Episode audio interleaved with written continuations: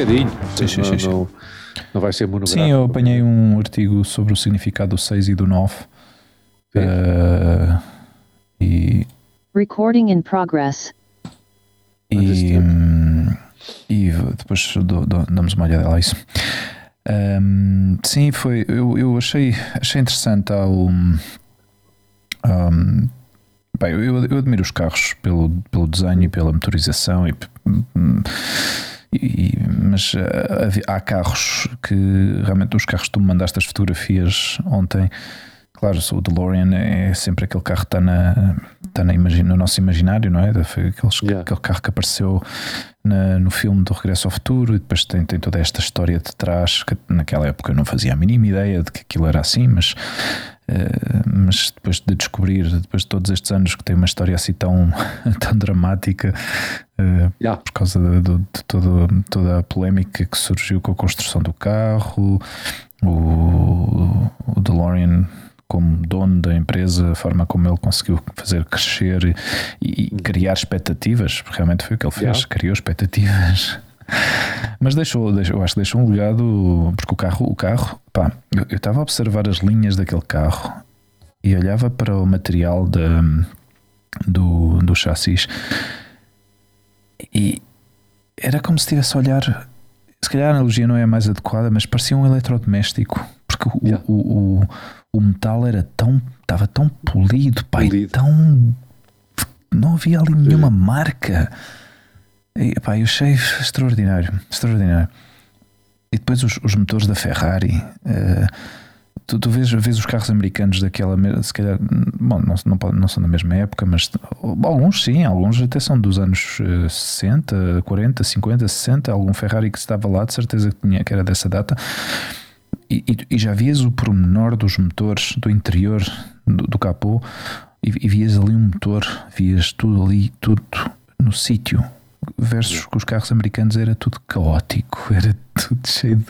Eu não tenho conhecimento para avaliar eh, a esse ponto, mas sim. Hum. eh, eu, eu vou mais pelas linhas, não é? Uhum, uhum. porque ao não saber tanto de, de motores e isso, vou mais pela, pelas linhas. E, e o que se nota nas linhas do- dos carros americanos é a opulência, não é? Sim, seja, São, são- são carros enormes, sim, sim. são carros grandes, são. hum, não sei se viste aquela Ford uh, Sedan Caravan uh, que tinha para nove lugares, nove lugares, sim. em que a última fila estava, Está virada para o trás. condutor, não tinham forma de entrar, Exato. tinham que entrar pelo porta-bagagens, não é? Claro vês, é uma station wagon, não é?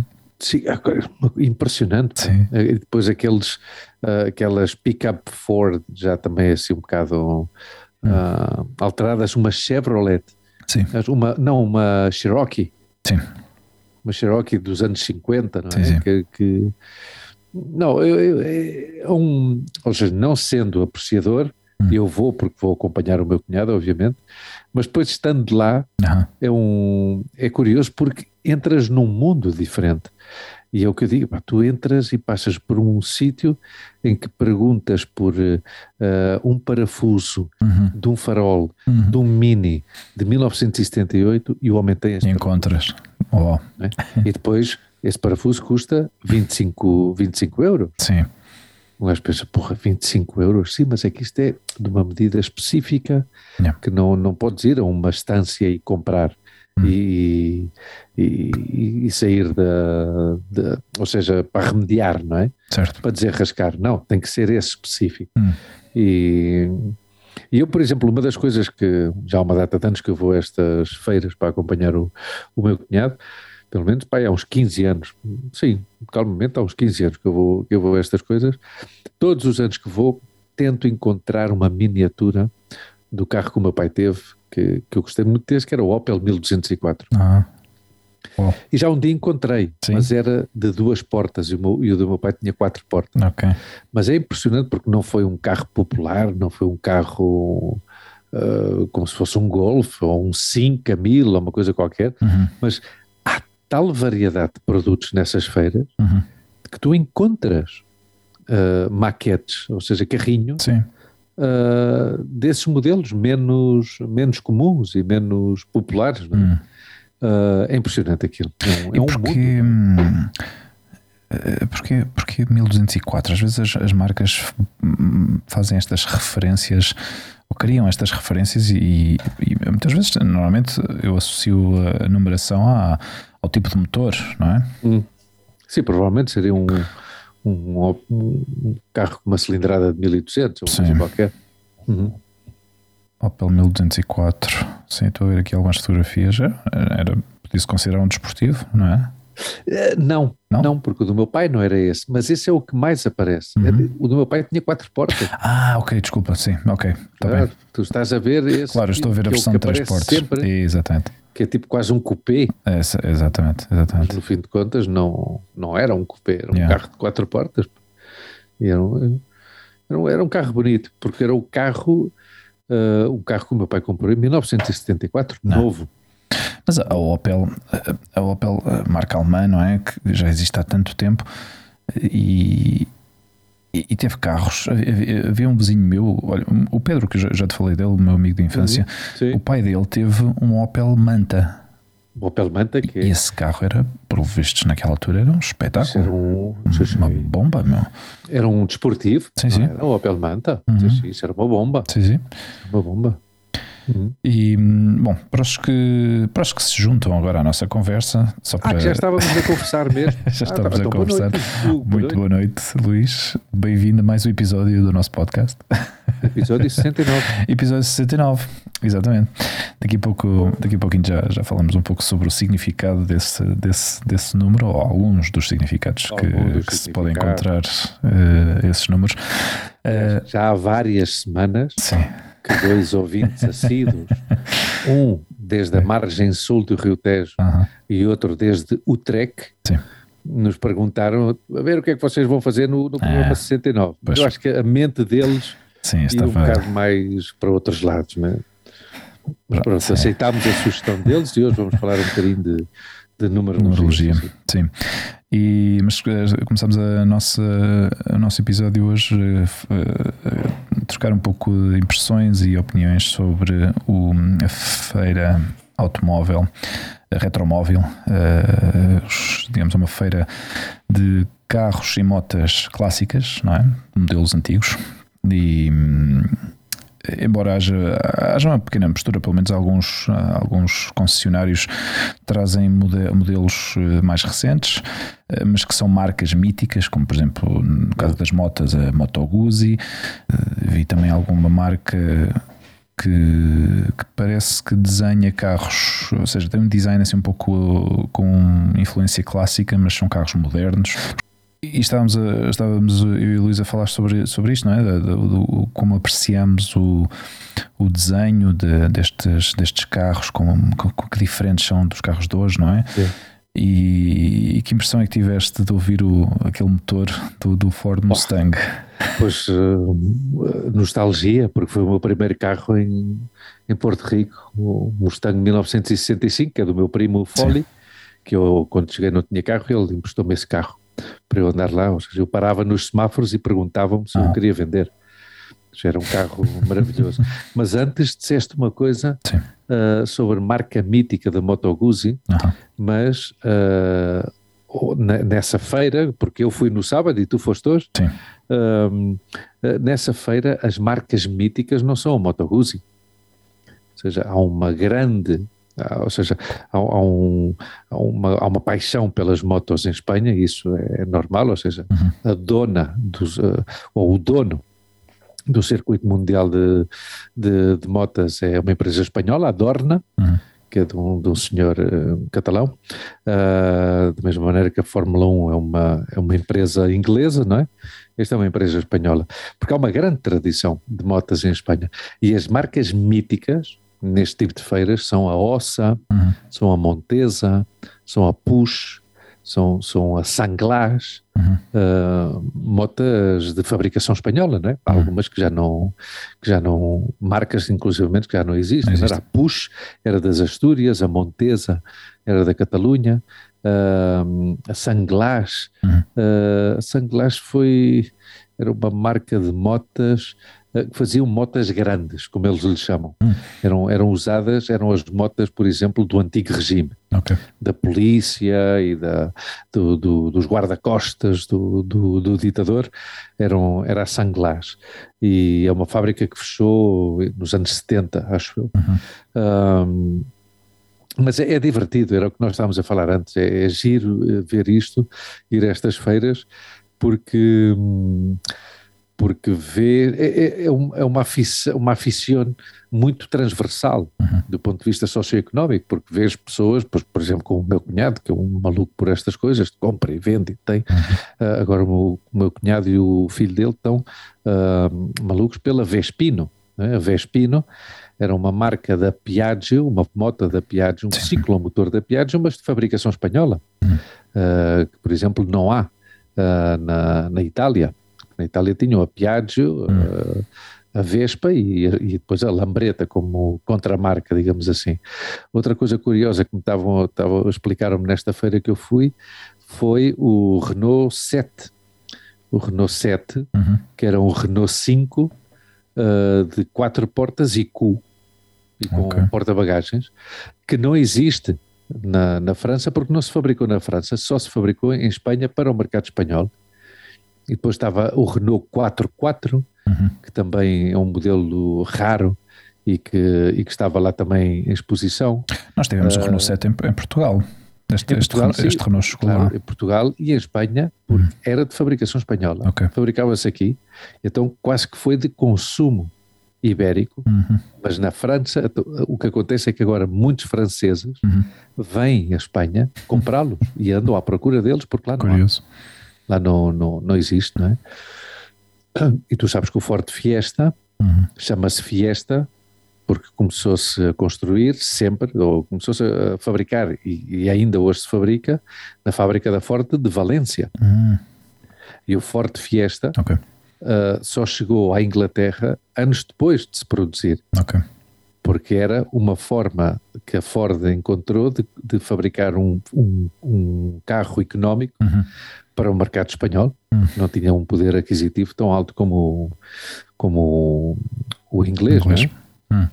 E, não, aparecem coisas muito giras nessa, nessa, nessa feira. E depois o que estávamos a falar antes, ou seja, as curiosidades, as, as, as coisas que uma pessoa não, não, não imagina que pode acontecer, como um senhor que vem da Galiza ah, a esta feira à procura de, um, de uns faróis Hum. específicos, porque lá não chegam. Claro. E, e hoje em dia estamos a falar de que já há internet e que e provavelmente tu pões na Amazon ou no AliExpress Hum. e podes comprar uns faróis de uma Renault 4. Yeah. Mas estas pessoas querem os originais. Hum. Estas pessoas querem os originais ou pelo menos umas réplicas feitas pela própria marca. Uhum. Que eu vi, eu vi lá isso, ou seja, eu vi uns, uns faróis traseiros de um pisca-pisca de um Renault 5 ah, originais, Uhum. em bom estado, Uhum. acho que eram 150 euros cada um, Uau.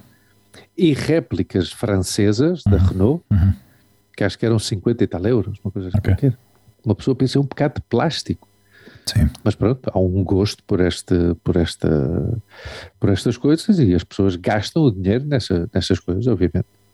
Eu, hum, E tu, e tu gostas muito de ferramentas, viste os postos de ferramentas? Sim. Havia ferramentas para tudo. Sim, mas sabes que nesta, nestas coisas, não sei porque a minha atenção desvia-se exclusivamente aos, aos carros. Eu até, eu, e sabes que eu sou um apaixonado pelas motas, mas a moto em si não me chamou tanto a atenção nesta, nesta exposição, embora haja e estavam lá modelos históricos e, e únicos. Aliás, tirei uma fotografia a uma moto que punha, um- tinha um aviso que, era, que tinha sido aquele modelo em mais nenhum, ou seja, tinham construído só aquele modelo. uma pequenina, uma, 50 uma, centímetros cúbicos. uma moto pequena, de, sim. de, de um engenheiro alemão. Ok. Sim. E, e, e, depois passo um pouco ao lado de tudo o que estavas-me a contar sobre stands que lá estavam de, de Scaletrix e de, de, de, maquetes e não sei o quê, e eu realmente passei ao lado daquilo e não, yeah. e não prestei atenção, não, não, não, não me dediquei tanto tempo um, a ver, nem a perguntar, nem a. Eu sei que algumas tinham montes de, tinham muitas, muitos acessórios pequenitos de, de etiquetas, de emblemas, de, de insígnias das marcas, mas essas coisas a mim não me chamam a atenção. Então dediquei realmente a minha, minha, o meu tempo durante. durante a exposição. Também é certo que eu, a exposição hoje, domingo, era até às 3 da tarde. Claro, e eu fui, mais fraquinha. Eu fui, eu fui eu, eu saí de casa ao meio-dia. Ah, bom, claro. Embora isto esteja aqui ao meu lado, eh, são cinco, acho que nem 10 minutos demorei a chegar de moto e estacionei mesmo em frente à, à, à entrada. Que ainda assim tens que caminhar quase.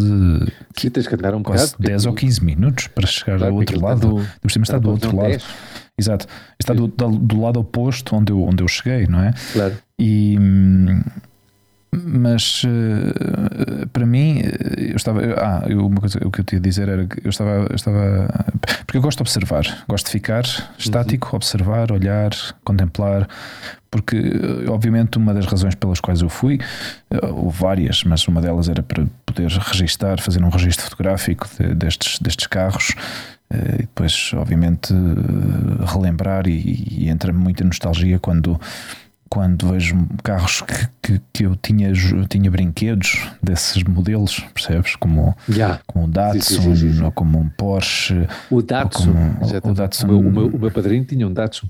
Epá, esses carros, por exemplo, são carros que tu, tu não imaginavas, nunca imaginei vê-los e, e, e, tinha esses brinquedos e eram, e eram os carros que, com que eu brincava, não é? E fazia as minhas, minhas corridas e as minhas histórias mentais yeah.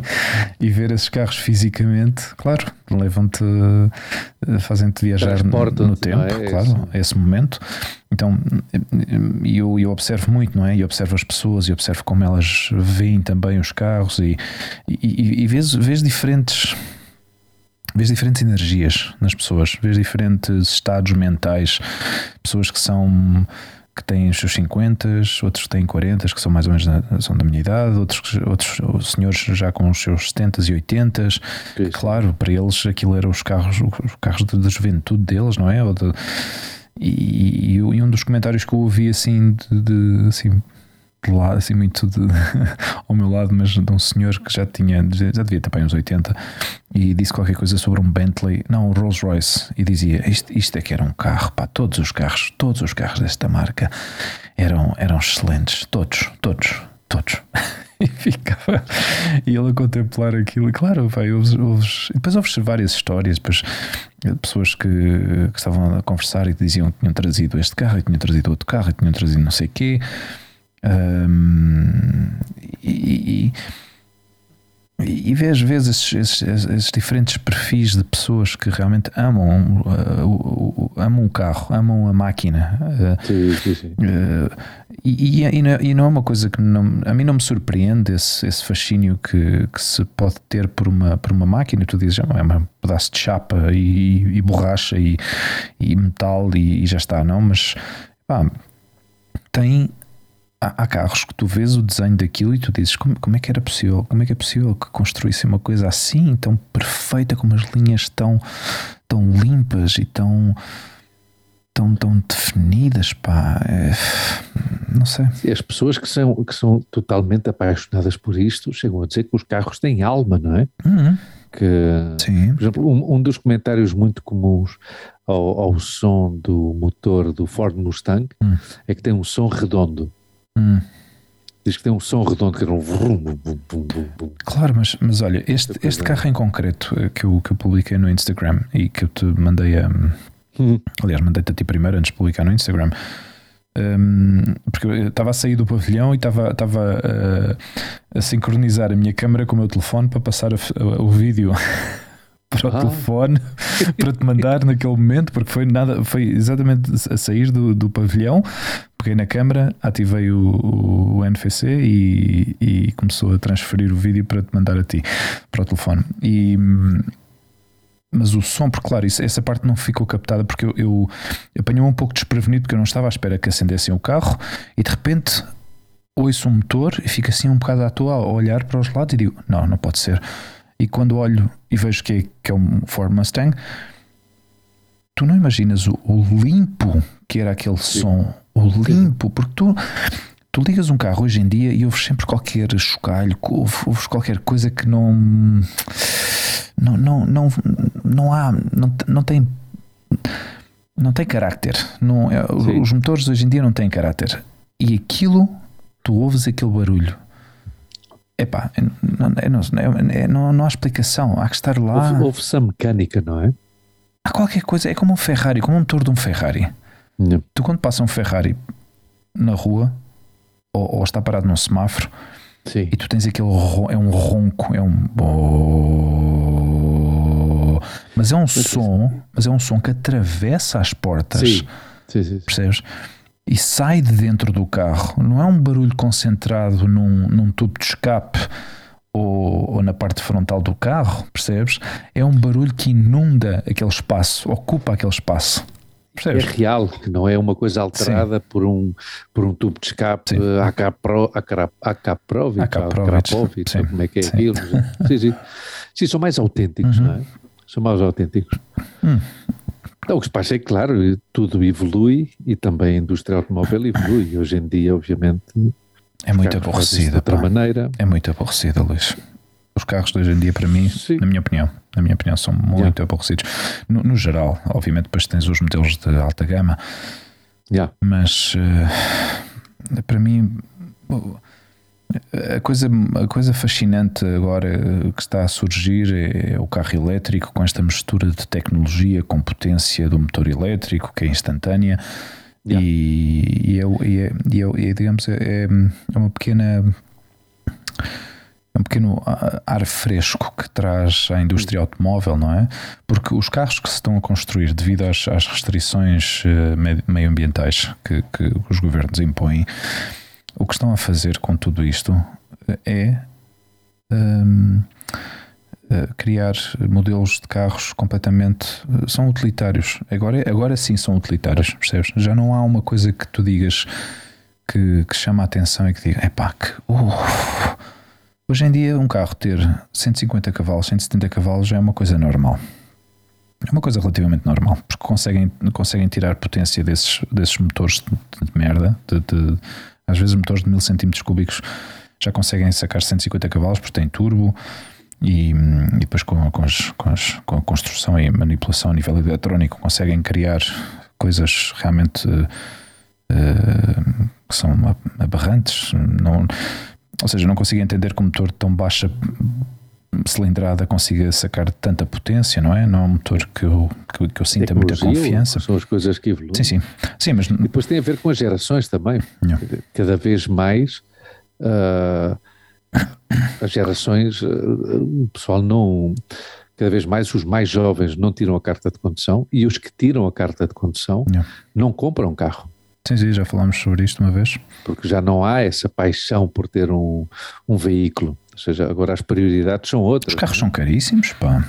Claro, a parte que os carros são caríssimos, mas a parte que os carros são caríssimos, há, há, há, há jovens profissionais, com isso vê-se muito aqui em Madrid, uhum. há jovens profissionais com, com bornado que lhes permite comprar um bom carro, mas uhum. não querem comprar um carro. Yeah. São os mesmos jovens que praticamente não têm televisão, ou seja, têm televisão em casa, mas não veem televisão. Sim. Porque vêm plataformas. Sim. Está a perceber? Uhum. Então, e o que, é, que é que eles utilizam? Utilizam estes, uh, co, uh, estes Sim, os car sharings e os Ubers sim, e os carros que partilham aí, não sim. sei o quê, das aplicações, ou as motas, ou, ou as trotinetes, ou seja o que for, e quando querem viajar apanham um avião, ou se querem viajar uma viagem mais longa, depois alugam um carro. Hum. Então já não há essa coisa como nós tínhamos antes de, de, de comprar, de juntar dinheiro para comprar o primeiro carro. É? Uhum. Tudo isso evolui, não é? Sim. Tudo isso evolui. E, e de certeza que se falas com, com um, um amante dos carros de, com 70 ou 80 anos, vai ter uma perspectiva ainda mais diferente da nossa obviamente, porque se calhar faz parte de uma geração em que eles desfrutavam tanto de comprar um carro que, que aprendiam a ter o seu próprio carro e eles arranjavam o seu próprio carro. Porque mesmo que fosse escriturário ou alfaiate, entendia qualquer coisa de, de mecânica, porque tinha que cuidar o seu carro e hum. cuidava sim. do seu carro, está a perceber? Sim, sim. Nós, nós até já somos um bocado quase da geração de usar e tirar, hum. não é? Sim, ah, mas, mas, velho, depois compro, não sei quê. Mas, mas, mas, mas é curioso. Que não que... podemos generalizar, porque há tudo, obviamente. Sim, não, mas é, é curioso que, que tanta gente. De, não, não sei se estou a generalizar e não, se calhar não é. Obviamente não, não tenho não tenho nenhuma estatística para dizer isto, mas, mas eu, pela, eu a sensação que tenho que as pessoas da, da, da, nossa geração, ou seja, os jovens da nossa geração, ainda éramos pessoas que viveram uh, uma, uma indústria automóvel uh, muito, muito com uma atenção muito ainda para, para o para o veículo, ou seja, para os motores, para conseguir ainda dar potência aos motores, ainda havia motores turbo, um, construíam-se carros com, com, com, uma perspectiva assim, mais dirigidos aos jovens, com, com uma certa potência, com, com motores que ainda eram vivos, percebes? Que ainda, ainda tinham uma certa certa pujança, não é? E, e, nós eh, que agora assistimos a esta, esta, esta evolução, não é? Da, da tecnologia, das restrições medioambientais e tudo isso, que os carros já pouco a pouco vão, vão, vão lhes tirando esse. Ou seja, os desenhos são banais. Eh, as, os motores são banais, são motores não têm, não, não têm piada nenhuma. Pá. Tu sentas-te num carro hoje em dia, um carro moderno, se calhar oferece um, um, nível de conforto muito elevado, ou muito mais alto do que, do que se calhar um carro de há, de há 10 anos atrás ou 15 anos atrás, mas não tem, não tem espírito, não tem alma, não tem, yeah. não tem cuore. Mudam os tempos, pá. mudam os tempos. Sim, e... sim, sim, sim. Eu pensava, eu sempre pensei que fosse, eu sempre me imaginei uma pessoa bastante não sei, que, que aceita a evolução e aceita o, o especialmente com, com, a paixão que eu tenho pela tecnologia. Em qualquer caso, eu dou-me conta, especialmente no, na questão automobilística, uh, que, que, eu olho para os carros e olho para e, e, e sou é, é, é, é, obsessão já isto, mas isto já era obsessão de há muitos anos atrás, mas, mas eu cada vez que vou à garagem buscar o meu carro ou a moto e olho para o resto dos carros e começo a dizer: ah, pá, é que porcaria de carro, ah, que merda de carro, e esta porcaria, o que é que faz aqui? Ainda mais carro amarelo, mas quem é que escolhe um carro amarelo? yeah, mas não podemos ser tão extremistas. As coisas. Yeah. são assim, olha, a Honda, por exemplo, anunciou há pouco tempo, uh -huh. há uma semana para aí, Sim. a Honda mas anunciou Honda, que. Honda moto ou Honda carro? Anos, como? Mas a parte de, de, automóveis ou a parte de motas? Ou a Honda Não, Corporate? A Honda, okay. a Honda como marca okay, okay. Uh, vai deixar de fabricar carros dentro de 20 anos. Já não vai fabricar carros yeah. daqui a 20 anos. Já estão a antecipar, a, já estão a antecipar o fim de. Porque sabem que não vão poder. Uh, estar num mercado em que os chineses vão, vão dominar. Eu, eu já te falei disto, da invasão. Ah, sim, sim, sim, invasão, por causa da questão do Tesla e não sei o quê, não é? Sim, a invasão. Prevê-se que daqui a dois, entre dois a quatro anos haja uma invasão como existiu nos anos 80 com as marcas japonesas, que haja uma invasão de carros chineses, mas exclusivamente elétricos. Elétricos. Sim, sim. E hum, tenho, tenho andado a seguir um, um senhor, já, já velhote, uh, um senhor que se chama Sandy Monroe e tipo é, tipo é engenheiro e, e, trabalhou em muitas marcas. Trabalhou para muitas marcas. Trabalhou para a Ford, trabalhou para a Chrysler, trabalhou para a GM, eh, trabalhou para muitas marcas conhecidas e, e, e grandes e, com bastante presença no mercado.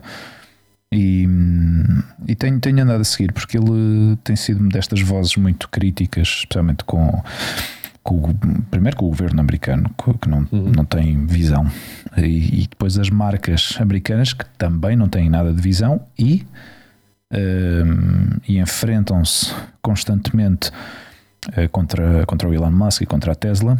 Uh, e ele diz que a Tesla, quando chegar o momento, ainda vai ser de, de, talvez a única marca americana que é capaz ainda de, de estar. De concorrer uh, com, mão a mão, com... de enfrentar ou de fazer alguma concorrência às marcas chinesas. Porque quando houver essa invasão, um dos argumentos que ele, que ele dá é que as marcas americanas não vão ter nada de, de, de não vão poder fazer absolutamente nada porque podem se resistir ao princípio, podem uhum. inventar uhum. estratagemas, um, eh, inventar histórias, fazer pressão com o governo americano para impedir as importações dessas marcas.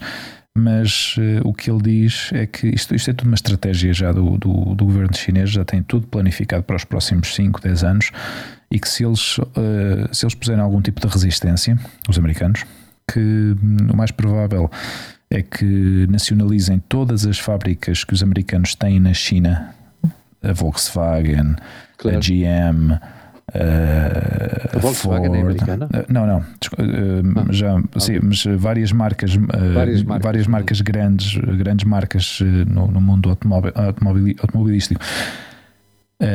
Quando chegar esse momento, de, dessa invasão, entre aspas, não é? Que, claro. que não vão ter nenhum tipo de de de pudor de, de equilíbrio. Ou seja, sim, sim, eles nacionalizam as fábricas todas e dizem: Olha, acabou-se. Vocês vão deixar de fabricar aqui, ou se vão fabricar, têm que nos pagar a nós. Ou seja, que há, é, existe este tipo de, São. de pressão e, de, e, esta, é, e esta é a estratégia que provavelmente acontecerá, ou se, porá, se pondrá, uh, vai se pôr em prática, não é? Sim. E, é curioso esse, esse, quando, quando às vezes quando há alguém que, eh, que, que diz de forma pública uma coisa que realmente é diferente do que tu normalmente ouves, um, ehm, podes acreditar ou não. Uh, também pode ser um, simplesmente uma, uma opinião, e é uma opinião deste senhor. Ele diz, bom, ele diz que é uma opinião, mas baseada em em fatos e números e, e, e, um pouco pela estratégia e da experiência, dele, exatamente. Ele tem estado nesse, nesse setor durante uma data. Exato. E que, e, que, e que eventualmente isso vai, vai acontecer e vai arrasar com a maior parte das, das marcas a nível mundial, não só, não só nos Estados Unidos, mas uh, na Europa também. Que, por exemplo, Volkswagen, uh, eh, BMW, Audi, são marcas que, que vão sofrer.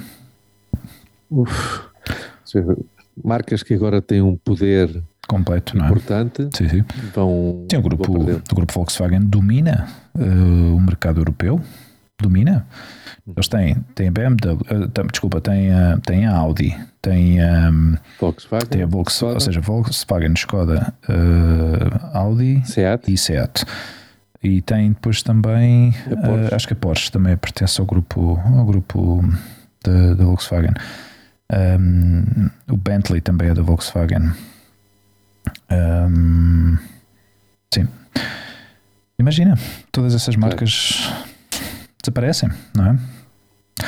Porque, eles, porque o ponto que ele faz eh, é que as marcas, estas marcas eh, continuam agarradas a esta, esta forma de pensar de que, que lhes vale sempre, ou lhes vai, vai continuar a ser válido fazer as coisas como fizeram até agora que vão ter esta, esta, esta cota de mercado dominante, não é? Que não vai ser um problema, que entre eles arranjam-se maneira de, de mais ou menos dominar, dominar os, seus, eh, os seus espaços de mercado, mas que de repente, quando venha um terceiro que venha de fora e que arrase, arrase completamente com, com o mercado, porque vai oferecer uma coisa completamente nova e tem uma estrutura de trás muito potente. Os, os chineses, os, os, chineses controlam a produção mundial. Claro, porque têm os custos de produção baratíssimos. Exato, exatamente. Coisa que nem os Estados Unidos nem a Europa, de momento, é capaz de, de ter de manter uma concorrência. E aqui estamos a falar de estratégias económicas, de estratégias industriais, estratégias ah. empresariais que se conseguem graças ao fator humano mal, pagar, mal pago. Sim, sim. Porque é assim. Sim, mas também. De... Sim, desculpa, eh, sim, mas também se calhar era o que ias dizer, ou seja, o regime chinês claro, também, coisas, também claro. exato, eh, e não tem, ao fim e ao cabo, outra forma de operar, eh, não tem outra alternativa, não é? eles conseguem adaptar-se de uma forma muito rápida porque basicamente são eles que marcam as regras do jogo. Eles estabelecem as regras do jogo, eles dizem que isto é assim, é assim. E não há. Sim, porque, e depois há outra coisa, porque eles também, e é certo que nas últimas décadas uhum. uh, melhoraram um pouco também as condições de vida da sua própria população, ou seja, há uma nova classe média trabalhadora uhum. na, na China que viaja pelo mundo e agora não por causa da, desta história, mas que já, já tu já vias turistas, da mesma maneira que tu vias grupos de turistas de japoneses, posteriormente coreanos, agora já vias de chineses também. Criou-se essa nova classe média trabalhadora. E, e outra coisa que eles, é possível pelo, pelo país que é, que são que 1.300 milhões, ou seja, eles, eles têm já também um mercado interno, só o mercado interno deles é superior ao mercado mundial. Yeah. Quando, é estas histórias do, uh, acho que se diz lá o dia do solteiro, o que é, não é? Para as compras no, uh, tipo Black Friday é o dia Sim. do solteiro. Okay. Claro, imagina, numa população de 1.300 milhões de habitantes, quantos solteiros é que não há? 1.412 bilhões. Claro, 1.412 milhões de, solteiros. De, de, não, de, de, de, habitantes, não são todos solteiros. É a população mundial, não? A população mundial. A população total da China, não? 1412, 1412 bilhões. Sim, 1412 milhões. Mil milhões. Ah, mil milhões, sim. Claro, eu, eu, eu, prefiro dizer assim, em vez de bilhões, okay. porque senão seria 1,4 bilhões. Mas, em, bilhão. mas em português existe bilhão, não existe? Eu acho que é bilhão, não é bilhão, é bilhão. Bilhão, ok. Mas existe, não? Ou seja, Sim, um bilhão, um bilhão, claro, um bilhão. Aqui em Espanha, aqui, aqui, em, aqui em Espanha dizem mil milhões, ok. Sim. Não, e também dizem um bilhão, um bilhão. Sim. Sim, que, aliás, nas notícias até dizem sempre um bilhão com B, para diferenciar de um milhão. Claro, também, também existe, claro que sim. Yeah. São mesmo os espanhóis para confundirem as letras, não é? Sim, coitados, é, tem essa coisa que eu não sei os porque. Os Bs e os Vs e os Zs e os Cs sim. e os. E depois a sonoridade de, do Z e do C, não é? Sim. Uh, mas pronto, é curioso, é curioso, é curioso que a Olivia agora já, já começa, já, já, já está a mudar. Agora já está a pronunciar os, os, uh, uh, o Z como Fé. Claro, claro, Mas não estava a fazer isso até há uma coisa de dois meses atrás. CCAva, claro. Sim, sim. Provavelmente pela, por influência da avó, talvez, não sei. Até da, da, da mãe também fala um pouco assim. Não é tão, ah, a não é tão, não... não é tão marcado. CCA? Sim. Ah, sim, curioso, sim. claro, por influência da sua mãe, claro. Certeza, sim. é curioso. Não, mas ela, ela diz que é estranho estar a ouvi-la agora a falar assim. Claro. claro, porque se calhar corrigiram-na na escola. Talvez, ou porque, mas, mas agora tudo o que tem é S vai com o C, parece uma andaluza. Ah, claro, claro. Uma andaluza de Cádiz. De Cádiz, Cádiz. Todos os andaluzes falam assim. Não é? É curioso. Que, que, que curioso. Houve. Um, uh, numerologia 69. Sim, sim, sim. Chegamos... Contar qualquer coisa da história do 6 e do 9. Sim, encontrei um artigo. Uh, deixa, eu ver, deixa eu ver se eu consigo abrir a página aqui um segundo. Vamos lá ver. Os números também têm, têm história e muito significado. Sim, sim, sim. Uh, 69. A história do número. Vamos lá ver. Segundo a página web love, lovezy.com, não sei que. Bom, não sei que. Que, que, é a, Lovezy. a nossa fonte. Sim, a Lovezy, a nossa. Coisas, para este claro. assunto é, é, é, a página web que nós normalmente consultamos. Um, depois dizem-nos que o número 6 representa a família, aspectos materiais da vida, responsabilidade uh, reajustes, soluções, uh, graça, uh, graça, mas não de, de, piada, graça como, como ser gracioso. Ter, ter graça, não sei, não sei qual é a definição em português, não é graça de engraçado, ter classe. Graça de engraçado, não é? Não, não é graça de engraçado, é ter classe, ter grace, ter, ser como ah, gracioso. Disse gracioso? Não sei. Hum, não. Bom, não interessa. Gratitude, dignidade, cooperação, compromisso e amor incondicional. Isto claro. para o número 6. Segundo lovezy.com, o número 9 representa a comunicação, a força interior, a humildade, a liderança, a intuição, a sabedoria interna, o despertar espiritual, benevolência e endings. Não sei que, que, que sentido é que isto tem aqui, mas. Os, uh, os objetivos. Talvez. Tá, os sim, fins exato, exatamente. Muito bem. e depois acaba. e depois acaba o artigo com, mais uma vez, isto são tudo coisas que, que se podem alcançar tendo sexo oral. ah, claro, claro, exatamente. Juntando o 6 e o 9. Exatamente, exatamente. Aí chegámos ao ponto Exato. que estes dois uh, ouvintes assíduos Uh, Bom, está tudo ligado, não é? Queriam tocar. Sim, eu tenho, vês, eu, tenho, eu trago um, um significado do, do, dos números uh -huh. uh, mais sagrado, não tão okay. prosaico, mundano ou sexual. -huh. Que, tu sabes a história da, das romãs? A romã, o fruto. Sim. O fruto da romã, que, que é originário, originário do Irão. Ok. E que chegou aqui por causa do, dos fenícios. Não é? -huh. Então há uma, há uma particularidade que todas as romãs têm 613 sementes, 613 bago. Isto confirmado por outras pessoas, porque eu nunca contei nenhum, obviamente. Então, para os judeus, para os judeus, a romã é uma fruta sagrada, okay. porque coincide que os, uh, a Torá tem precisamente 613 preceitos okay. uh, uh, na, na, sua escritura, não é? Uhum. Então, para eles é, é é muito importante e é, um fruto, é uma fruta sagrada para eles. Depois está a questão do 666, uhum. uh, the number of the beast, não é? Exato. Não sei qual é, não sei qual é a origem. Depois está esta coisa com o 13, não é? Uhum. Que muitos hotéis não tem o andar número 13. Eu, eu estava a falar disto com a Montse porque isto, quem deu a ideia para nós falarmos disto foi a Montse, uhum. uh, para, no programa 69. E ela estava a dizer que ela fez, organizou uh, vários serviços, vários eventos em que os clientes lhe pediam que não houvesse uma mesa número 13. Ou seja, que da mesa número 12 passasse automaticamente à mesa número 14. Porque há essa superstição, não é? Nas filas dos aviões americanos também não tem o número 13. É uh, curioso. Esta, sim, sim. esta, é que? Depois esta questão com o 7 Aham. um número também mítico, não é? Aham. O 7. Esta, por exemplo, esta, esta, como aqui em Espanha há uma grande febre pela, pela lotaria do Natal, hum, uh, tive a ler e a, grandíssima maioria das pessoas preferem os números impares, impares aos números pares. Ah, que curioso.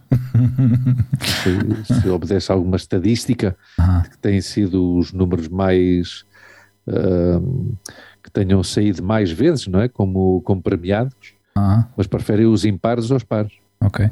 Olha, falavas antes do 666, eh, Sim. aqui numa página web que encontrei, eh, diz que o número 6 eh, tem algo a ver com imperfeição.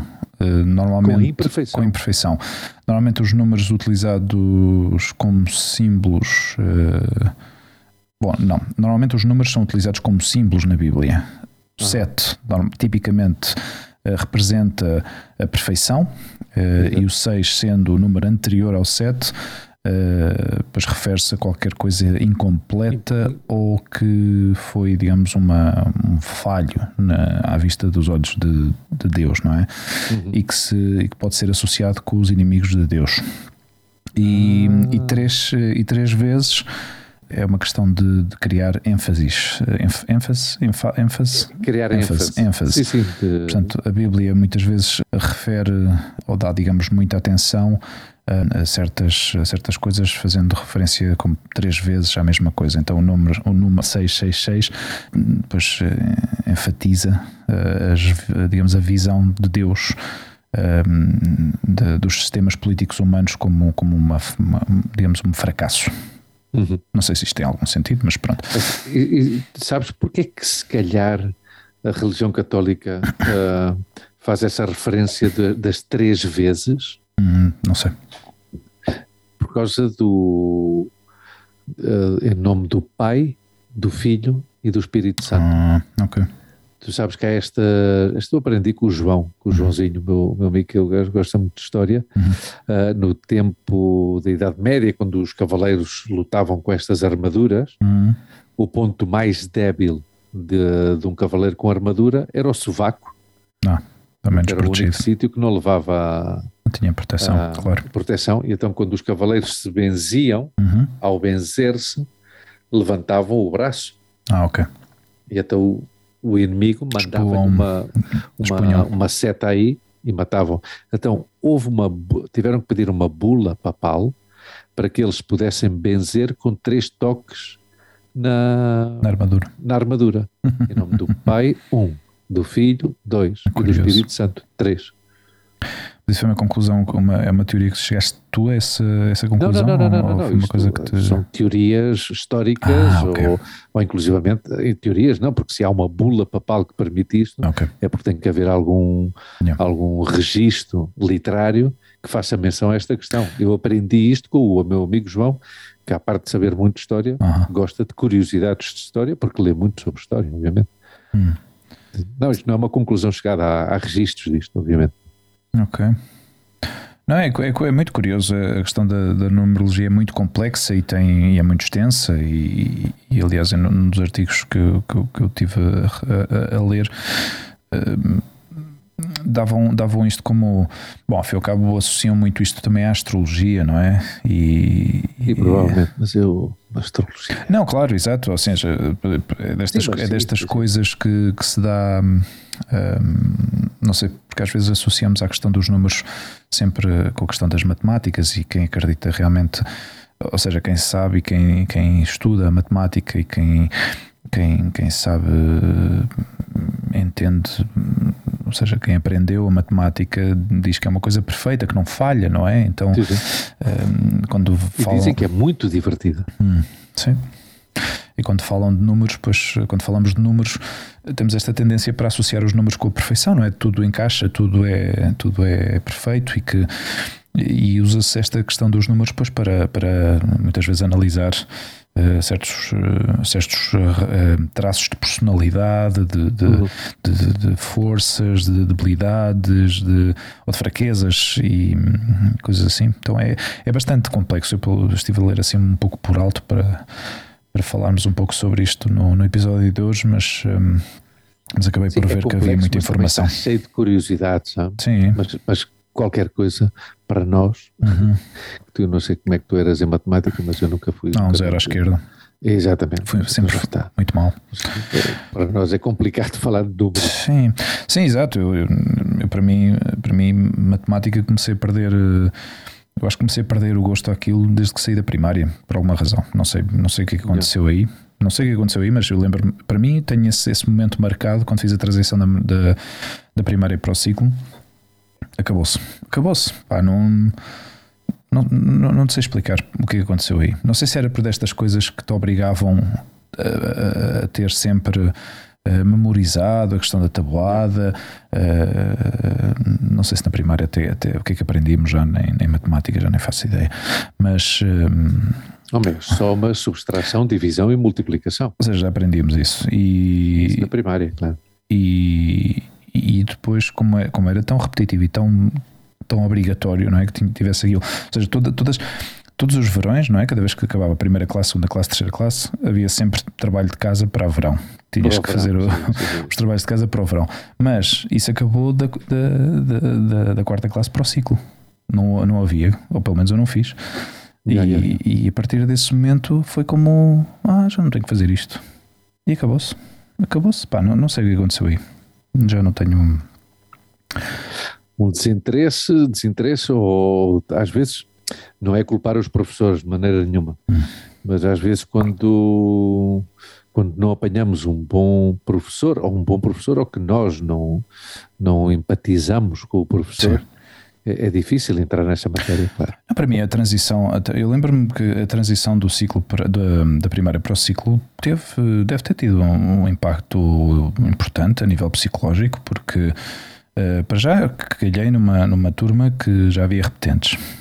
Yeah. Portanto, já havia certos elementos. Ou seja, havia, havia já um comportamento e um entorno muito. Já não era, não era. Não existia a mesma proteção que tinha havido até, até à primária. Uhum. Porque na primária era, as, as tuas, era a tua aula e sempre tudo muito ordenado, tudo muito estruturado. Só um Hum, professor, exatamente. Não havia esta. Claro, aqui de repente começas a ter, uh, sei lá, quantas disciplinas é que podemos ter durante o ciclo? Uh, Pois no primeiro ano provavelmente tínhamos seis. seis ou sete, para aí, não é? Uma coisa assim do género. E, e- e eu acho que teve, teve um impacto. Uh, teve muito impacto para mim, a nível. Porque, aliás, eu, eu, eu chumbei no quinto, chumbei outra vez no sexto, chumbei outra vez no, no sétimo, ou seja, fiz, repeti o- o- esses, esses três anos Yeah.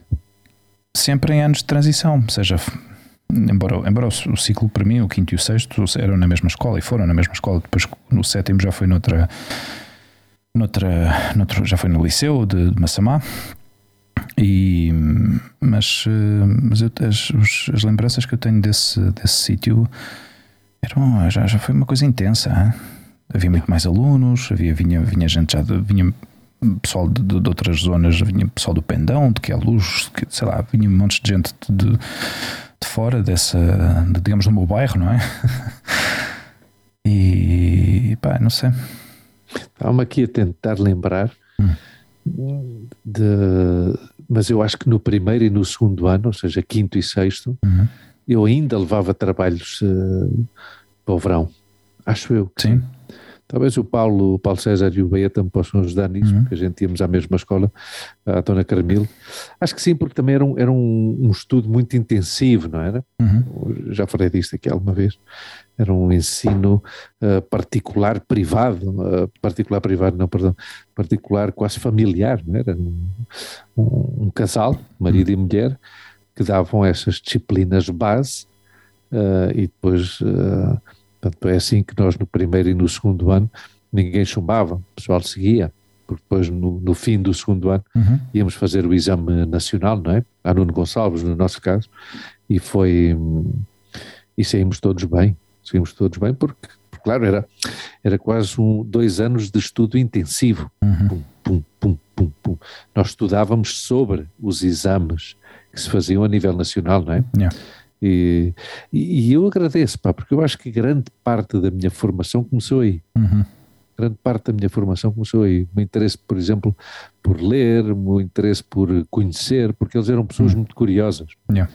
O, o, o senhor Alfredo e a, e a dona Carmilde. Eh, e, e davam a matéria e esta coisa das curiosidades, não é? Eles também contavam muitas curiosidades Yeah. e, e era agradável. E no fim de contas, nós estávamos na sala de jantar de um casal a ter aulas.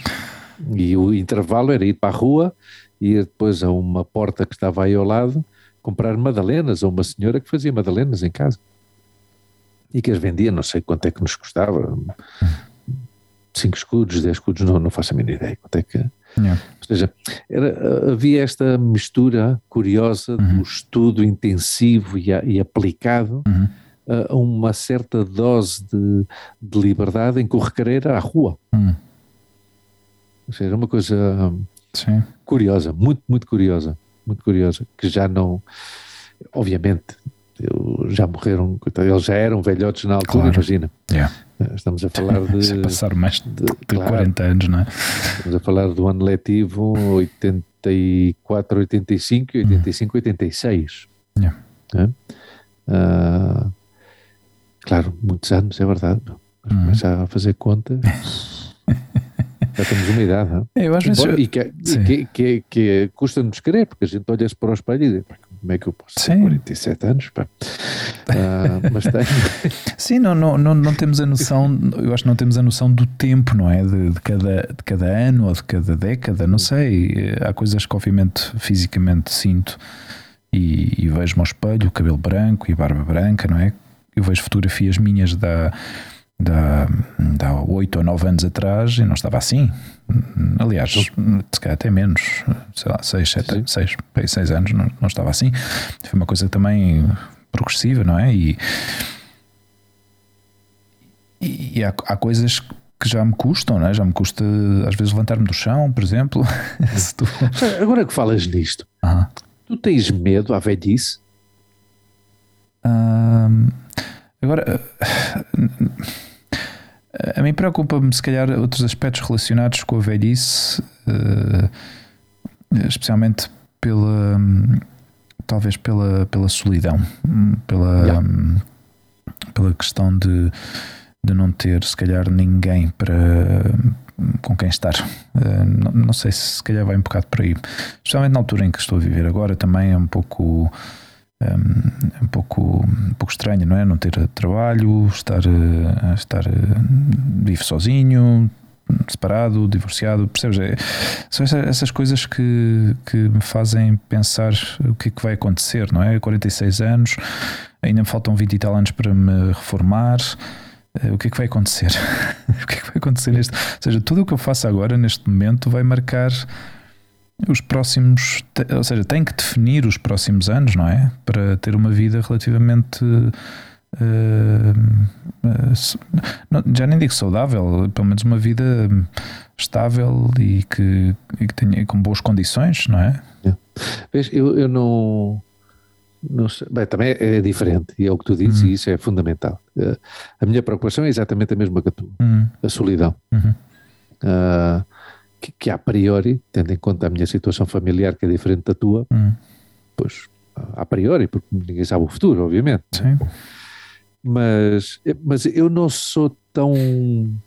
Uh, e também depois há outra questão, quer dizer, eu tenho trabalho, tu não tens, é certo. Mas eu não creio, por exemplo, que, tendo em conta, tal e como está o mundo laboral, o mercado laboral, uh, eu não creio que o que eu faça ou o que eu esteja a fazer agora determine o meu futuro.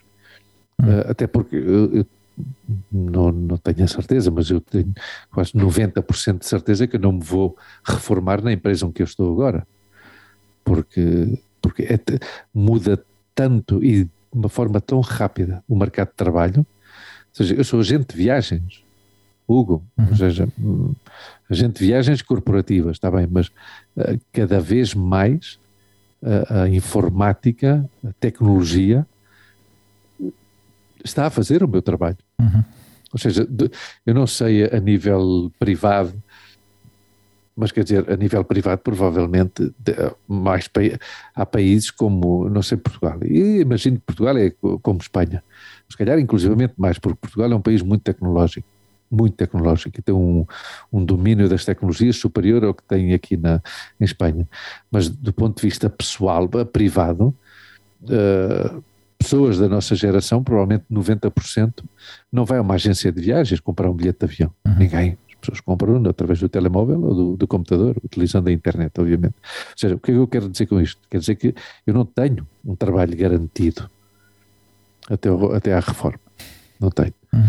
A mim preocupa-me mais a questão da solidão, como eu disse, e, e como eu também não posso, por agora, fazer nada em relação a isso, porque, porque isso é, é muito, é muito abstrato, a gente não sabe o futuro, não é ser catastrofista, mas é assim.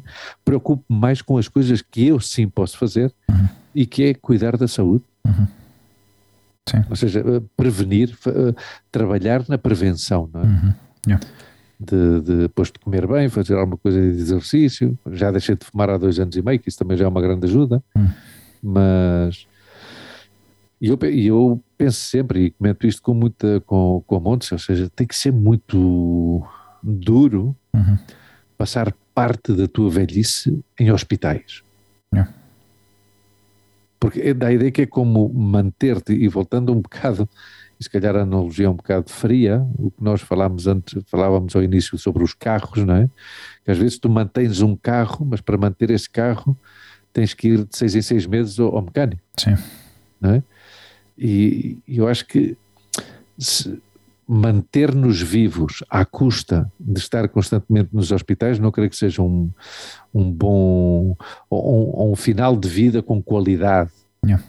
não é? então eu eu penso, penso nisso, tal como tu não, não tenho medo à velhice hum. não, não é uma coisa que me, que me apoquente uh, porque, porque aqui entra a, a resignação ou, ou ao, ao uso da lógica, não é? Seja, todos temos que envelhecer, Sim. é assim mesmo, é? E oxalá hum. que a gente possa envelhecer, não é? Porque isso significa que chegamos a velhos, hum. não é? Uh, eu acho que o que nós devemos fazer é isso, não é? Cuidar-nos, comer bem, fazer algo de exercício e tentar estar o mais uh, feliz é difícil, não é? Porque não, não há um estado de felicidade constante, hum. mas que tenhamos muitos momentos de felicidade. Hum. Eu, quando ter muitos momentos de felicidade, já estou feliz. É? Ajuda muito a, a estar. A estar em sintonia com, com o entorno. Ao fim e ao cabo, tu estás num ambiente que, que favorece e que promove esse, esse estado de os estados de ânimo, não é? Uhum. Sentes esse momento de felicidade porque te, estás com a tua família, tens os teus amigos, um, tens, ou seja, há um certo, há, há, um certo equilíbrio em todo o teu claro. entorno, não é? A partir do momento em que, em que uma dessas coisas falham, aí é quando as coisas começam a perder perder um pouco de, de perspectiva e, e, e, e, aí é quando começas a pelo menos eu, estou a falar para mim, atenção, yeah, yeah. começas a perder uh, um pouco a direção, começas a perder uh, um pouco um, a perder o norte. Sim, não, já, não, já não sabes porque antes mais ou menos tinhas tudo as, tinhas as coisas um pouco assentadas e, e, e eram mais ou menos previsíveis, não é? E agora, agora já não é assim. Por outro lado, eu acho que eu acho que em alguma altura das nossas vidas deveríamos passar por situações assim para, para, que, para que nos faça despertar e para que nos faça pouco estar mais alerta, não é? E não, e não, ter, e não, e não dar as coisas por assentado, não é? Por garantido. Um, mas, mas nesta altura da, da, da vida é, é, é, talvez mais duro, não é? Não é a mesma coisa acontecer isto aos 20 acontecer aos 40 e, e, e, e, são essas pequenas coisas que me preocupam um pouco agora nesta altura, não é? De, de não saber muito bem em que, em que direção que direção é que vou, não é? Yeah. Porque aliás já, já estivemos a falar sobre esta questão do, do trabalho, por exemplo, não é? Uh, que na semana passada fui a três ou quatro entrevistas e e todas eh, eram para, para estas empresas de, de chofer, de, de Cabify e de, e de Uber. E eu estava-te a contar que, que muitas destas eh, das condições de trabalho que, que oferecem são, são lamentáveis. São, são lamentáveis, para, para não, dizer, para não dizer outra palavra mais mais feia, porque mas, acho que não vale a pena, mas, mas são lamentáveis. E, e todas elas ofereciam mais ou menos as mesmas coisas, variavam em pequenos aspectos, mas mais ou menos oferecendo todas o mesmo salário base, com dependendo da, da faturação, recebes uma, uma percentagem de, de comissões, mas à custa de trabalhar 50 horas semanais ou mais. Loucura. Ou mais com uns horários muito complicados. Começas de madrugada, acabas à tarde, outras começavas de manhã, terminavas a meio da manhã, começavas outra vez à tarde até à noite, sem fins de semana, folgas entre semana e, só, e outras empresas ofereciam, por exemplo, à quinta semana que tinhas um descanso no fim de semana, mas era um sábado, era uma sexta ou sábado, ou, domingo ou segunda, nunca era um sábado e um domingo. E eu penso: como é que é possível que pessoas que trabalhem nisto, nesta vida, não é? Que, que ao fim e ao cabo, para mim, seria um trabalho. Para mim, é um trabalho fascinante. E vou-te dizer porquê. Se calhar há pessoas que dizem, mas como é que pode ser fascinante para ti? Porque eu adoro conduzir. Eu adoro conduzir e sou uma pessoa que, eh, que presta um bom serviço aos clientes por norma, ou seja, por, por profissão, eh, todas as experiências profissionais que eu tive até hoje sempre foram relacionadas com a atenção ao cliente. E sempre fui muito bom nisso. Uhum. Excelente, sempre fui excelente nisso. Porque é uma coisa que me sai natural, genuína, não é uma coisa forçada, é uma coisa que me sai natural. E, e depois tenho a vantagem de falar três línguas diferentes, com o qual eu acho que seria um bom valor uh, para o. Seja, seria uma boa. Uma boa. Uma boa contratação? Sim, uma boa contratação um para, para, uma empresa uhum. destas. Mas infelizmente, com as condições que oferecem. Uh, são companhias que. Valoriza, claro, não, são companhias que, que ganham uh, muitos milhões de lucro, de certeza absoluta. E aliás, eu, eu contei-te que a primeira, a primeira entrevista onde eu fui, na entrada, antes de entrar, vi um carro de 80 mil euros e outro ao lado ah, ah, sim, de 60 sim, mil sim. euros estacionados e punha à frente da, da, da, da zona, ou seja, estavam, estavam reservados à direção. Exato. Ou seja, a direção daquela empresa, duas pessoas, pelo menos, daquela empresa, têm um carro de 80 mil euros e outro carro de 60 e tal mil euros. É. E, e é a impressão que tu ficas já, ou seja, aquela empresa, aquela chefia, para mim, já está marcada e diz: como é que é possível que tu possas permitir-te comprar estes carros, estes modelos de carro, e estas pessoas estejam a trabalhar 50 horas semanais para ganhar 1200 euros por mês. Que loucura. e, sim, sim, pá, e, e é, é, Quer dizer, já se sabe é porque essa, essa pessoa da direção tem esses carros, porque paga o que paga os trabalhadores, que lhe dão a ganhar.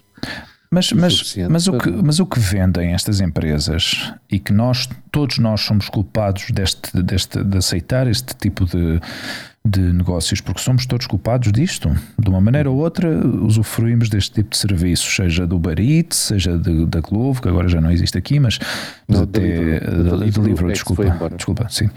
Uh, mas, mas é, todas estas empresas, as Amazons, uh, este, este, este tipo de, de negócios que para nós, como uh, como pessoas que ainda se podem permitir comprar certos bens, damos-nos este luxo, não é? De estes caprichos de poder comprar tudo através de, dos sites online e de desfrutar deste tipo de serviços uh, alternativos aos táxis e que achamos que isto é, é, qualidade de vida, não é? Porque nos podemos permitir fazer este tipo de coisas, mas à custa de pessoas, as pessoas que estão detrás disto, as pessoas que estão a dar este tipo de serviço são escravos do século XXI.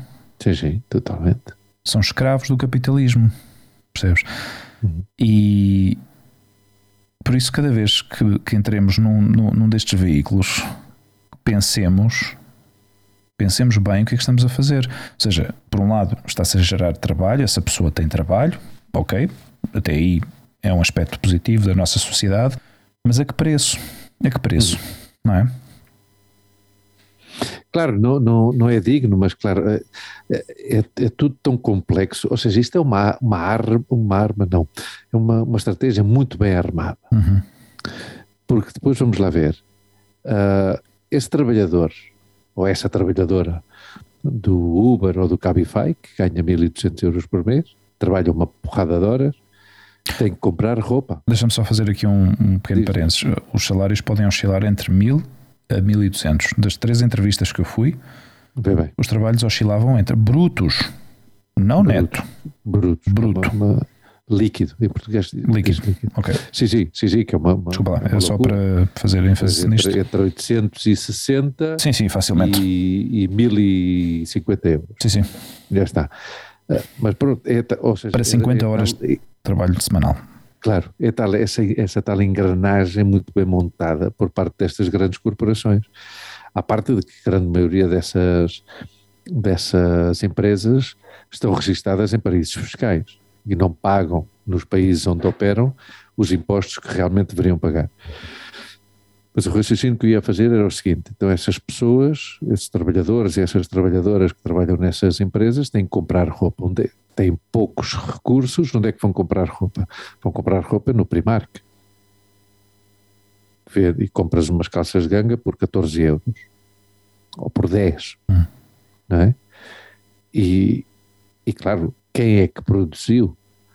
Quem é que fabricou essa, essa roupa? Ou seja, está tudo tão adulterado, está tudo tão prostituído e quem paga o, os pratos rotos, como sempre, eh, são os trabalhadores e as trabalhadoras. Não há, não há outra forma de ver as coisas. Mas também não há forma, já falámos disto aqui N vezes, Sim. não há uma forma, uh, não há maneira de ver que, que, as pessoas saiam para a rua. Pá. Porquê? Porque vamos estando aí adormecidos, vamos apáticos. Estando, vamos estando, porquê? Porque vamos conseguindo fazer frente às pequenas necessidades que temos. E é assim. O facto de, de chegares com, com 20 euros ao fim do mês, não é? pagaste já tudo, pagaste as tuas contas, pagaste já as tuas dívidas, os teus cartões de crédito, os teus empréstimos, a tua casa, o teu carro, a tua comida, e agora tens 20 euros para o fim do mês. Mas, eh, ou seja, que acabas o mês e sobra-te 20 euros.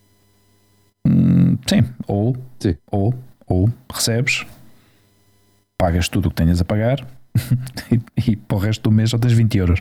Ok, isso é diferente, tá? Sim, porque claro, se, se, paga, se acabas de receber o ordenado, pagas tudo o que tens para pagar e ficas com 20 euros, passas fome. provavelmente.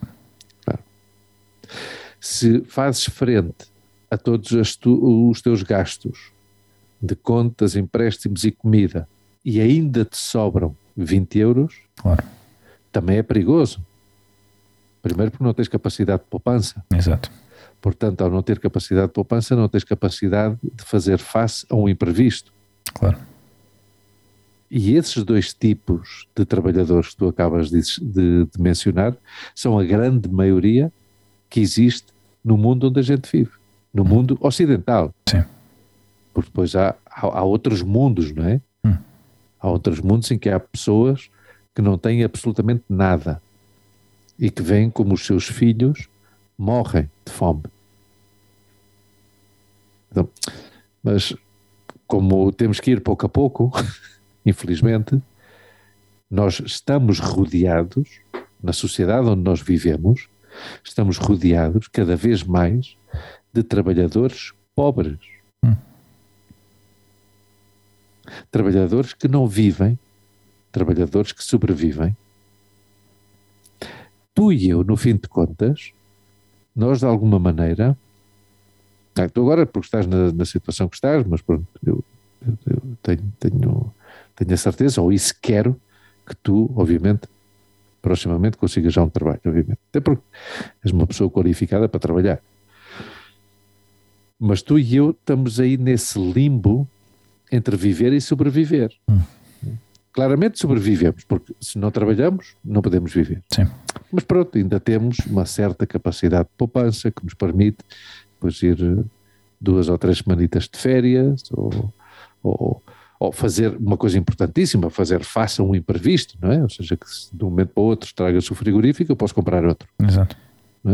Mas é, é, é muito triste, é muito triste ver como eh, já, já o conceito, já o conceito de trabalhador pobre é triste, é triste, hein? porque uma coisa, esta, esta coisinha que, que antes se falava, no, no os meus pais eh, né, na- e os teus provavelmente eh, também utilizavam muito o termo, não sei se é uma- arremediado, olha somos arremediados, Hum. porque o pessoal arremedeia-se, por, Porquê? Por isso, porque ganha o seu dinheirinho, mas pode pode poupar, pode, pode fazer isto, pode fazer aquilo e tal. Mas tu sabes o que é a pressão de viver, de trabalhar e viver e que te sobrem 20 euros por mês? Sim, sim. Luís, seja, eu já, estive, eu, já, pressão- eu já estive nessa situação. Yeah. Essa pressão de que não pode acontecer nada, ou seja, não, não, não se pode, não pode eh, furar o pneu do carro para as famílias que, que ainda têm a possibilidade de manter um automóvel, Uhum. porque essa é outra, não é? Porque um automóvel parado custa dinheiro. Tens de pagar o seguro e de vez em quando tens de pagar a revisão. Não. Mas eu, eu, eu, não, eu, eu não imagino, pá. Não, não, não imagino e espero nunca ter que passar por essa situação de, de passar um, mês inteiro, uma vida inteira, com medo ah, de que se estrague uma máquina de lavar, tendo em conta que, que, são, que é um eletrodoméstico, e aqui já entrávamos noutra questão da obsolescência adquirida e não sei o quê, que irremediavelmente vai haver um momento em que se acaba, mas tu não podes, ou seja, tu, quando digo tu, ah, falo Sim, de, sim.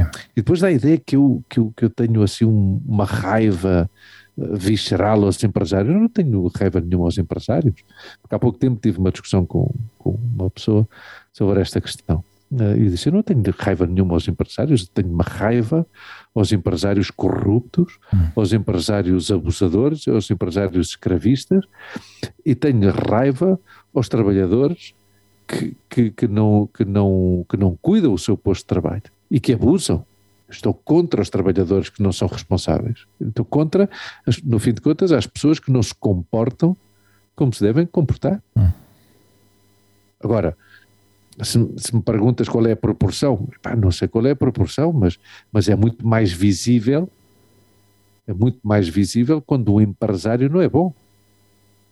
É porque a, a mim, eu, eu, não sou empresário e, não, e nunca estive nessa situação, e pelo que eu vejo, pelo pouco que eu pude mais ou menos observar nesta tentativa de querer arrancar, por exemplo, com uma coisa, uma iniciativa minha de, de trabalho por minha conta, não é? De dar aulas de karatê o, o difícil que é entrar nessa roda. Yeah. Não digo, entrar não é, não é tão difícil, porque entrar tu vais às, às finanças e registras como autónomo, ou vais à segurança social e registras como autónomo, onde quer que seja. O difícil é manter-te. Como é que pagas as tuas contas ao final do mês? Como é que fazes uma transição de uma vida de assalariado, de que a trabalhar por conta, eh, por conta de outra pessoa, a trabalhares por conta própria, como é que fazes, como é que as pessoas fazem essa transição? Uhum. Como é que as é uma empresas. Carga burocrática. Claro. E as empresas, eh, que de certeza, quando, quando, quando formam empresas, hum, pois de certeza que, que o, o, dono, ou o criador, ou os sócios tenham, tenham as melhores intenções do mundo. Mas a partir do momento em que começam a ver que as coisas apertam, a primeira a primeira linha de, de, de, de recortes, quem é, quem é que vão ser? Os trabalhadores. Exatamente. E. Epá, eu, eu, eu, sinto, eu sinto muito que ultimamente estamos a ter este, este tipo de conversas assim um pouco mais um pouco mais mais, mais, mais pesadas, não é? Mas são é a realidade e, é a realidade, e, e nós é a realidade e, que nós vivemos. Exato e nós já falámos disto, nós, nós mantemos este tipo de conversas honestas, o mais honesto possível, uh, total abertura e, e transparência. Uh, também gosto de partilhar as coisas que estão a acontecer com, comigo, Luís também.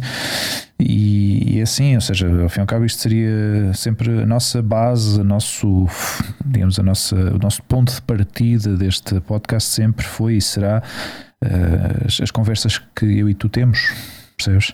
E esta, esta eu acho que entre nós, entre nós fazemos terapia, não é? Sim, sim, sim, sim, completamente. Tu e eu, e, e eu e tu, uhum. e, e é isso, ou seja, descargamos aqui também um pouco dos nossos fantasmas, não é? Sim. Sim. É que é assim, pá, é assim. Uhum. É, a vida é assim. E é certo que que, que tu não estás a passar um bom momento,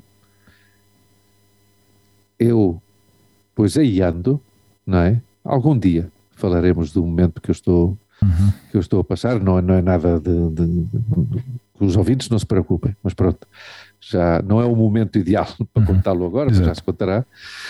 Mas, mas vês, antes estávamos a falar da velhice, é uma das coisas que eu não quero perder é esta parte juvenil uhum. que eu mantenho e que eu acho que é essa parte juvenil que eu mantenho é a que me faz, eh, é a que alimenta o meu otimismo crónico. Uhum. Ou seja, eu, eu procuro manter-me dentro desse optimismo. Ou seja, eu acho que é mais fácil uh, manter-me constantemente otimista que ter uns períodos largos ou uns períodos longos, melhor dito, de, de felicidade. Hum. Né? É, porque porque é, é, difícil, não é? E é diferente. Uhum. Então, uh, e tu sabes que eu, por norma, sou uma pessoa otimista, não sei, sou uma pessoa que não me. Também é certo que os anos de terapia ajudam uhum. a, a, ver as coisas de outra maneira, a relativizar as coisas, eu acho que, eu acho que o Ministério da Saúde de Portugal uh, e de Espanha, se nos ouvem, uh, poderiam nos contratar, contratar para uma campanha de, de, apoio à saúde mental, porque é, é, que é fundamental, mas é tal história. Uh, agora vem a parte mais pessimista, não é? quantos trabalhadores têm acesso claro. a, um, a, um, a um psicólogo? Da Segurança Social dão-te dão -te, dão -te consulta para daqui a três meses e depois vem duas ou três vezes e acabou.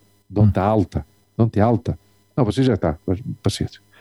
E quem é que tem uh, dinheiro para pagar claro. uh, 70, 80 euros por, por sessão, não é? Que, que, que atenção, é, é justo. Hum. Eu não me estou a meter com os honorários dos psicólogos de maneira hum. nenhuma. Uh, mas o mundo seria mais justo se todos pudéssemos pagar esse, esse dinheiro para um psicólogo, porque uma psicóloga, porque porque é fundamental, no, no, eh, precisamos, já está, tem que estar aí. Uhum. Mas voltando ao otimismo, às vezes é difícil, mas temos que manter este, este otimismo, temos que manter uh, esta a fé, inclusive uhum. há pessoas que têm fé num Deus, eu continuo a ter fé no, no, ser humano, e continuo a ter fé na ciência, e continuo a ter fé na medicina, uhum. e continuo a ter fé, olha, e, e honestamente continuo a ter fé na amizade, porque graças à amizade que eu tenho contigo, hum. é que eu hoje em dia faço isto, não é? E, e olha, até te vou contar uma coisa. Uh, nós hoje, para os nossos ouvintes, estamos a gravar um domingo. Uhum. E eu, desde quinta-feira, felizmente, tive quatro dias seguidos bastante animados, que resumo rapidamente. Na, na quinta-feira tive o meu horário de, horário, horário de trabalho normal, das oito e meia da manhã às cinco e meia da tarde. À noite fui trabalhar um trabalho extra, uh, uh, até à uma e tal da manhã, não sei o quê. Na sexta-feira fui uma festa de anos à casa de uma amiga. Uh, ontem, sábado, fui à feira dos automóveis, onde o Hugo foi hoje, e tive com o meu cunhado e com o meu, e com o meu sobrinho. Passei o dia e tal, que foi um dia curioso, e hoje passei o dia todo na cozinha. Que, que, eu, que eu gosto, fiz um bolo, preparei comida, não sei o quê e tal. Uh, e, e, a Monte eu disse, ah pá, temos que jantar, não sei o quê, porque eu às dez e meia gravo. Tá, tudo arranjadinho e tal. E, a Monte perguntou ui, não te dá preguiça? e eu disse-lhe, não. E respondi-lhe, ainda não. é provável, não sei. Hum. Como, como, nós antes falávamos do futuro, não sei, mas, mas não me dá preguiça. Aliás, é um bálsamo. E voltamos ao que falávamos antes. O caráter terapêutico hum. que eu saco daqui, não é? Porque e eu já falei disto contigo, pá, tantas vezes, eh, eu perco a noção de que sejam muitas ou poucas pessoas, mas perco a noção de que alguém vai ouvir a nossa ah, conversa. Ah, claro. Porque eu chego aqui e mergulho sim, sim, sim. no que é a minha conversa com o meu amigo Hugo, hum. já está. E só depois, quando nós terminamos a sessão, é que eu paro para pensar: epá, ok, estive a falar com o também é certo que, que já aprendemos um já aprendemos um pouco uh, a filtrar, não é? Sim. Seja, não, não, perdemos esse tom de sinceridade e esse tom Exato. livre com que nós falamos. Sim, mas pronto, temos essa pontinha profissional, não é? Que Sim. Para aqui. Exato. A informação sai na mesma, mas sai, exato, sai, exato, sai de uma forma que não exponha ninguém, que não, Ora, não defina concretamente uma, uma ação por quem Exato. tenha sido ou que seja uma, sei lá, porque obviamente há coisas dentro da nossa vida que são que têm que se manter privadas e que, não, e que não são eh, não têm nenhum tipo de, de, de não são relevantes para, para, mas não perdemos ainda essa espontaneidade. É, exato. E foi o que eu disse, sabe acontecer, ou seja, é certo que é domingo e havia um jogo de futebol que eu até estava interessado em vê-lo e não sei o quê e tal, uh, mas pensei, dá igual, ou seja, eu quero estar aí. Eu quero ir para aí. E com isto, o que quero dizer, e se calhar já para terminar, é que gosto e quero continuar com esta terapia uhum. e, e o que quero é que tu consigas um trabalho quanto antes. E sei que vais conseguir. Eu também. Vais conseguir, vais conseguir porque não, não, não tens problemas de. Mas é duro, é duro. E tu sabes que eu já passei por isso também. Uhum duas ou três vezes, mas também é certo que eu sempre tive, não sei se sorte ou, ou circunstâncias ou conjetura de, um momento facilitou que eu, que eu, que eu conseguisse trabalho de alguma maneira uhum. rápida, não é? Uhum. Mas, mas, pronto, temos que, que, ter calma e, E o importante é isso, não é? Fazer o que tu já estás a fazer. Hum. Sim. É apresentar-te a entrevista, estar ativo. Estar à procura e Exato. estar ativo, efetivamente. Exato. Sim, sim. Efetivamente. Bom, para as pessoas que nos ouviram mais um episódio, uh, obrigado. Para os que chegaram até este ponto da nossa conversa, muito obrigado de novo. Episódio número 69, é um episódio especial. Exatamente, cada um que tome, que tire as conclusões que quiser, obviamente. Quero agradecer todas as pessoas que nos dão uh, aos likes, que visitam os nossos perfis nas redes sociais, que deixam sempre algum comentário, uh, seja da nossa família, sejam amigos pessoais. Uh, e agradecer que continuem todas as semanas aí expectantes e ansiosos por, por nos ouvir durante este, este bocadito e que, e que também agradecer o tempo que dedicam a, a, a ouvir-nos, uh, embora às vezes possamos dizer, dizer alguma coisa assim pouco extravagante ou alguma palhaçada, mas pronto. Mas é assim, somos assim, somos assim e, e não vamos mudar. Uh, se quiserem dar-nos alguma sugestão uh, para futuros episódios ou, ou simplesmente alguma um feedback de melhora de qualquer eh, coisa que vejam que, que acham, que, acham que, que devemos melhorar, pois digam-nos, deixem-nos os vossos comentários através do Instagram, na nossa conta, o nosso podcast. Uh, temos também uma página web, o nosso podcast.com. Aí descarregam-se de forma automática à medida que se vão descarregando nas plataformas de podcast habituais, Spotify, Google Podcast, Apple Podcast. Eh, na página web vão-se atualizando também os episódios de forma automática, podem ouvi-los diretamente através da página web. Uh, Podem-se fazer mecenas do nosso podcast através do patreon.com, patreon.com, .com. Saiu-me aí, saiu aí o castelhano. Parece que estou a ler de um guião, mas não, isto está a sair tudo da cabeça. E, e através de, de, do Facebook também temos uma página uh, dedicada ao, ao nosso podcast. Eu e o Luís uh, temos acesso a essas mensagens, qualquer um de nós pode responder diretamente. E, e acho que está tudo.